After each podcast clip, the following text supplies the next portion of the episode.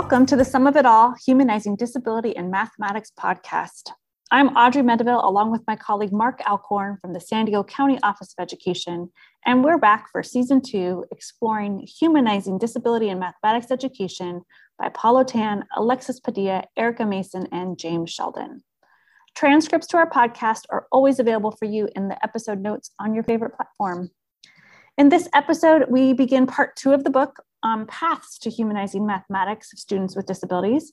And we're diving into chapter five on exploring disability knowledge and identity as tools for humanizing mathematics.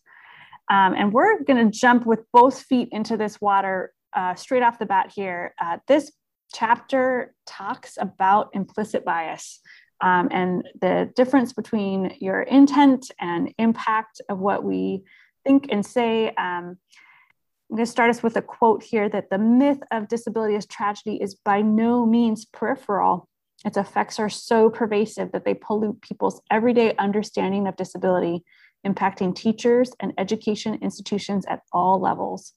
And I have to say, Mark, um, this book has definitely been that for me. It's it's like a fog or the air we breathe, just like with racism or other things that are so systemic um, that you don't even realize it's there. And, you know, several chapters of doing this work, I am realizing just how much it is ingrained in how I just see the educational system, how we speak about students with disabilities, about people with disabilities, um, and that we're still holding up this, you know, last time we talked about this word normal, that we're holding people to some mythical normal um, measuring stick. And so while it's not intentional, these um, beliefs are having a huge impact on our students. Um, what what are you thinking about about the way this this chapter started? Yeah, I mean, I just continue to be reminded about how how language matters. I mean, we we talked so much about that word chat tragedy in our last episode, and just even the the notion of identifying a student in with a label, right? Students with disabilities, uh, English lear- learners, excuse me. These these terms, these phrases just start to take a meaning of their own and they have this these all this baggage of of beliefs that we might have around particular students that we've decided ahead of time oftentimes before we even meet the students i'm often thinking of the cards that i got before i received my class each year and how i might look to see you know how many students with an iep do i have coming into my classroom so really just that deficit mindset of the language that we use to describe students, Audrey, just uh, still thinking about that going into this chapter. It's a great point, Mark. I I'm acknowledging that there are things about this I hadn't I hadn't thought about how all of those pieces kind of continually build that fog or that air around us that we're not even mm-hmm. realizing. Right. Um, another quote from this chapter said that where educators perceive that disability um, of an individual identity is so strange that it requires a special form of pedagogy, i.e., special education, that their credentials make them either qualified or not to support the learning of quote unquote those students. And I, you look at that and you're like, that is so true. We have we have labeled ourselves to say there's a different way to teach these. I'm putting big quotes. You can't see them in air. Um, these students um, that you have to go to a different credentialing program. You don't have the same credentials if you are a special educator versus a generalist. Um, that we have a different term for it this special education versus general education or quote unquote normal education. I mean, we have it baked into our system all the way through. For sure. And you know what I'm thinking about, Audrey? It's like we have all these things happening, but I think we oftentimes don't think about the student walking in the shoes throughout the school into classrooms like how does that affect them? You know with, with all these labels and all the things that you're mentioning you know there, there's this cause and effect thing that the authors bring out. You know the, the students are told implicitly or explicitly that their lives aren't worth living even to that extent the authors mention. Or in other words another way to say it is that their lives don't matter. And so i just think that that impact on the students and that vicious cycle that feeds itself um, you know i think that's that's really heavy and something something that we really should consider. And i think that we're so busy being well intended around you know saving students that we don't stop for a second and to see what what about all this commotion around them that we're creating? How is that really impacting them about how they view themselves I really appreciate that, Mark, and acknowledging that to build on last chapter and last episode, um, disability is a, one of many identity markers that they have, right? And that that doesn't mean that they see themselves as lacking of something, but that's part of just who they are. Um, and I think that's just a really important piece that as we try to shift away from this idea of disability as tragedy and think about it in a different light, that we really consider how we kind of continue to push back on that as we hear phrases, as we catch ourselves saying things, as we um, acknowledge pieces of, of things in our, um, our system that operate in a way that, that puts those two words together. How do we continue to try to break those apart? Yeah, and I, I think the way we do that, Audrey, is we have to embrace the fact that our work is about is not about intent but impact I think we have to get out of our own way about this whole notion of like, I care about the kids. I love my students. Um, yeah, that's a given. Let's let's let's talk about the impact that we're actually having and the unintended impacts that we may not even be measuring. And uh, I think when we start doing that, uh, then we have a chance of really authentically caring for students because we'll know what our impact is on their lives. That's a great point, Mark. And I think for folks who are just you know already we're knee deep into this this story and we haven't even really started much of this podcast already. But like there are ways for us to start to examine our implicit bias right? We talked about that a little bit last week. Um, it's worth mentioning um, this week perhaps that there's a great set of videos off of the new york times um, sure. series called who me biased. Um, and they're short little clips, but they really push at how do you understand what implicit bias is um, and the difference between that and being racist or being um, someone who is um, against people with disabilities for some reason. But how do you start to look at that and see the fog for what it is and recognize that the water we're swimming in is water, that kind of um, metacognition or lifting yourself above to really see the situation we're in might be a really valuable um, asset to, to dive into. Yeah, I agree, Audrey. I, I found those videos powerful. Um, so I, I really recommend them as well.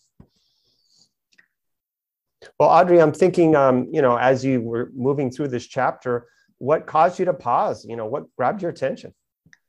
Um, that's a great question. There were two stories that were brought up here in about um, two different parents and their children's experience in the chapter, Angelica and Estelle. And um, and there was this lovely quote that I think is going on my quote board at my desk um, that, that the authors connect with a colleague, uh, Dr. Jessica Hunt says, anticipate everything and assume nothing. Mm. And I think the two stories really showcase how, in one case, an educator was anticipating everything and assuming nothing. And in the other case, an educator made an assumption and what that caused. And so I just, I, I think to those pieces about how we can um, remove the assumptions that we're making or slow mm. ourselves down from them the right. power that educators really have each educator or people within the system um, even folks who are not in a classroom setting but in other settings have on the future of a child and how they view education yeah. um, and the, the great implications that are there um, for all students even students without disabilities who are in the classrooms with students with disabilities um, and how they perceive their, their colleagues Wow, I, I, think that's such a good point. Um, it actually reminds me recently, I, I, I saw a, a, student speak, um, happened to be a student with disability, and uh, that parent was talking about how that student's impact on the rest of the students in his class was profound. In fact, um, through their experience of working with him as, as a, a student in the classroom, they were actually impacted in the types of career choices that they even made um, in their future. And I, man, I just thought that was so powerful. So I think it's really well put how you said that, Audrey, is not only can we be an influence on students as educators, but the students themselves that are around each other can be an influence. And I think that um, I think sometimes we're surprised by things like that and I think we should consider why we're surprised because we shouldn't be. Um, if we're really ripping off all those labels and allowing kids to be together and support each other, um, I think they know a lot more than we do sometimes in those settings, right? It's so true. It's so true. And to think then about the um, pieces that need to be kind of dismantled to make that happen, right? So, yeah. um, you know, they say in the book, typically mathematics education arrangements in schools subtly or not so subtly re- mm-hmm. reinforce the notion of disability as tragedy. And they name tracking, they name remedial classes, they name self contained classes um, grouping within a class by ability. And all of those pieces, when you think about when we do those things, how we reinforce the notion of disability of tragedy, um, I'm really wondering if it's as simple as doing the opposite, right? Hmm. Like if we don't track, if we don't offer remedial below level classes, but we put kids together in these heterogeneous groups, you know, what happens, right? Um, and what the research has told us happens is amazing things for everyone if we don't separate kids and segregate them and call them self-contained and lovely names and put them in portables far away from other children but put them together um, right. like the example that you shared about the student like how do they learn from each other and then grow from each other right um, and like you said benefits all kids right? right so when we keep looking at that we're like wow like we could really change things for everyone if we start to take each of these like items that we have put in place that reinforce the notion of disability as tragedy and we start to remove them or undo them, we could really make some tremendous uh, change happen for all of our students. Yeah, that's that's so true. You know that same uh, environment I was talking about, where that student was speaking and the parents were speaking as well.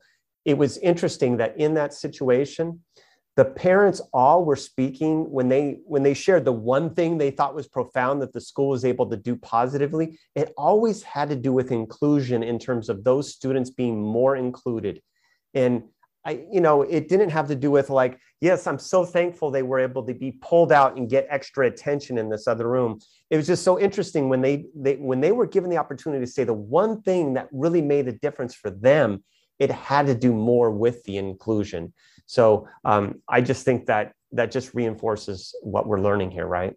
Tremendously powerful. Uh, Mark, I'm wondering, you know, what in the chapter caused you to pause or is still stirring around in your brain?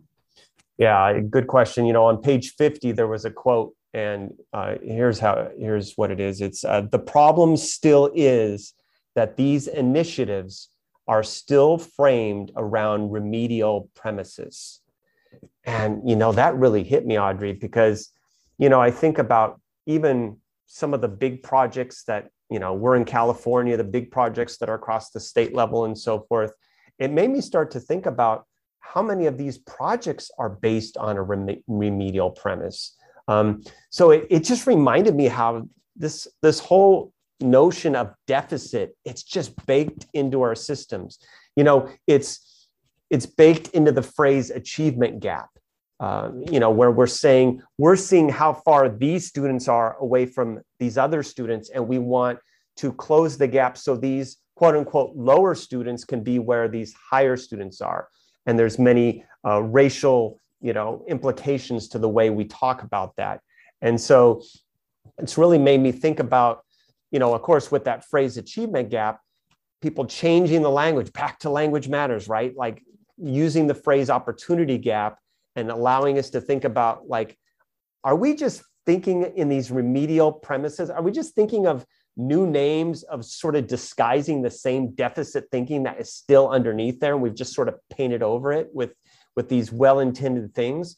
Um, so I think back to well-intended, right? We want impact in first children. And I think we want to make sure that um, what we're doing is not a, disguised in just deficit thinking in disguise is what I'm trying to say, right? Yeah, I think those are great points. And I think if we go back to that quote that keeps circling back on from chapter one, it says it's we have it backwards. Mathematics needs disabled students, yeah. right? Like if right. that's if we can really hold on to that, like we are missing out every time we exclude them from the mathematics by saying sorry what you what you need to be doing is x y and z instead right um, don't engage in this high level thinking over here don't even attempt to tell us how you see the world in mathematics but instead go do let me try to fix you you know the quote unquote fix piece um, that there's some kind of normal that we're all trying to get people to um, or there's a measuring stick that that we're all trying to achieve towards. Um, you know it really it really limits what everyone can achieve. It really really does. It limits what all of us can see. And limits the beauty of mathematics. It limits all of our access to, to understanding and seeing that beauty. Yeah that that's that's really true. Um, so audrey as we're talking uh, through this episode you know we, have been sharing a lot of things that that are really challenging about the system we're in. And so it's making me think there was a question that maybe we could use in the book here that maybe we can share some ideas and just have a quick discussion right now about how we could counter this narrative. Um, because i know that one of the things we're trying to do in this podcast is like what are things that we can do as educators to, to push against this system that's not trying to be interrupted right? Uh, so the question that i see on page 44 um, is what sort of practices in and out of the classroom would you promote to foster mathematics for all of all? Oh, I love how they remember they changed that word of all. And so um, I'll start by sharing one that that I thought about, and it actually connects back to our previous podcast um, um, from uh, the book that we did by Peter Liljedahl and uh, Thinking Classrooms. And you know what I was thinking, Audrey, is that that whole notion of visibly random groups and how students are valued and they're they're in different groups each day. And that whole piece about them bringing the knowledge they have the assets of knowledge they have into that group. Um, audrey i just went right back to our last season and, and pulled that one. What do you think about that? I think that is absolutely the first thing that came to mind for me too um, mark is this idea of how empowering it is for all students when you do visibly random groups to say like your voice matters on how you see this problem, how you see this this piece. But I and I think that the added piece to that that I would say maybe fits to that is that there's something then worthwhile to talk about. You know, Peter's mm. work talks about that the task has to be something worth doing, right? Um, and worth grappling with and thinking about what that means to have a high quality task, something that, you know, it's not a mundane um, exploration that someone else already knows the answer to. I think, I think there's a real piece there where then we really get to see everyone's knowledge and how they see it and that's the times when i i think about when i've sat in a room where i might have held an assumption and someone said something around a problem like that and it's like whoa not only did you just break all of my assumptions down but you just shared something that now has me like wrapped up in my mind about like what else could we do? Like you've just empowered me too right? So i think about the positive op- um, opportunity for that. Oh for sure. And you know, just above that question, you know, the authors use that those phrases, funds of knowledge and funds of identity. And wouldn't it be great as mathematics educators as we continue to push ourselves, like you were talking about, Audrey, with tasks, like how do we continue to push ourselves so that the tasks that we put in front of students in those visibly random groups are activating those funds of knowledge and funds of identity so that we're anticipating the fact that our students with disabilities they're going to bring those funds into the room and actually not just have them in the room the students that are working with them are going to appreciate the funds they're bringing to the group because they're going to actually make their group better i love that i think that's a great connection there well, mark i'm curious about like what's something that you're going to walk away from this chapter with? What's a lasting takeaway that you might offer for our listeners and that you're holding on to for yourself? Yeah, good question. You know, I think my lasting takeaway with this chapter really is that section around families and how we position families uh, and their expertise.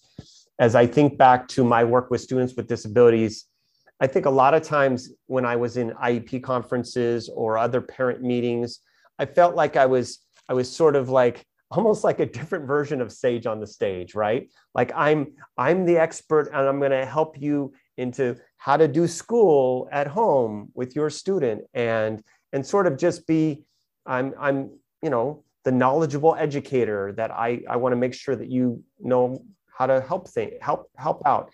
And you know, Audrey, I think I really missed opportunities to sort of have this phrase that is in the chapter cultural humility.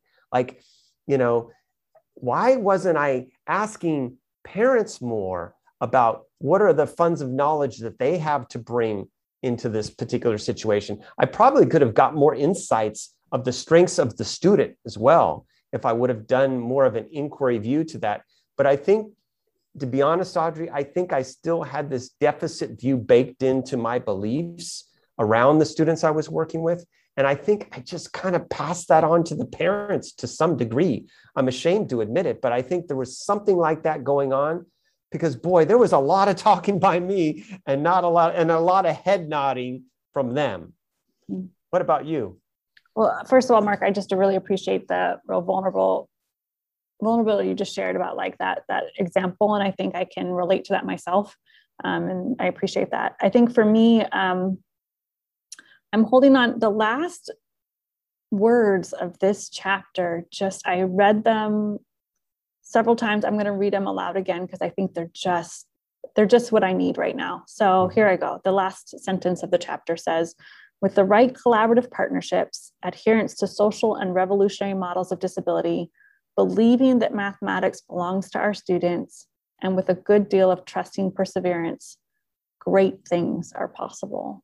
Mm. And I got to tell you, sitting here as we are in um, late July recording this, um, looking as some of our schools in the area have just started their year, other ones are just a couple weeks away from starting off on a new school year. Um, it's really easy to get overwhelmed by looking at all the things we talked about and saying, like, man, the system is not designed to view it any other way but tragic. And how do we change it? And I and I think this is the recipe right here the recipe yeah. is right here in this last sentence. Um, it leaves us with the hope that we can actually make some amazing things happen for our students this year. Um, and so I would just, I think my lasting takeaway is like, pick one of these things that we're going to mm-hmm. work on, right? Like, right. is it a collaborative partnership that you're going to look at uh, differently across across the lines of you know generalist versus special education um, expertise? Is it that you're going to really think about getting rid of that disability as tragedy you know and disability as a, um, as thinking about it as a medical model and thinking about it instead as a social model and saying like what's my responsibility as the educator here in the room for how i am providing and caring for my students. Um, maybe it's really about that belief that our mathematics belongs to our students. I think for me as a high school teacher for many years that might have been the one i needed to start with myself um, that it wasn't my mathematics it's theirs. Um, and maybe maybe all those things are working for you but you need to just have that trusting perseverance this year. And i know it's coming off of a really tough last year for so many educators i'm hoping you've had the rest you need to head into a new great year um, but i think that recipe right there is such an encouragement to me i'm holding on to it um, with both a lot of hope um, but also a lot of um, thinking that this might actually be what we need in order to make great things happen in our new school year.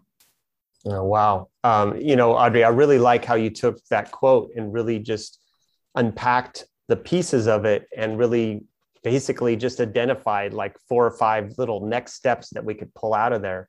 Um, I also appreciate the spirit of what you're saying in terms of just just a small step. I mean, everything we've been talking about today does seem a bit daunting and overwhelming, um, but sometimes the smallest first steps um, can make such a difference for the children that we work with. So um, um, I'm excited to hear if, if, if, some of our listeners are going to make that small step. Um, great. Well, thanks for joining us for this episode. In our next episode, we will chat about chapter six powerful mathematics goals in the individualized educational plan. IEPs, I'm looking forward to that conversation, Audrey. Until then, send us a tweet with the hashtag sum math chat. That's hashtag S U M M A T H C H A T with your questions and thoughts. We'll keep the conversation going there. Until then, best wishes in forging new paths.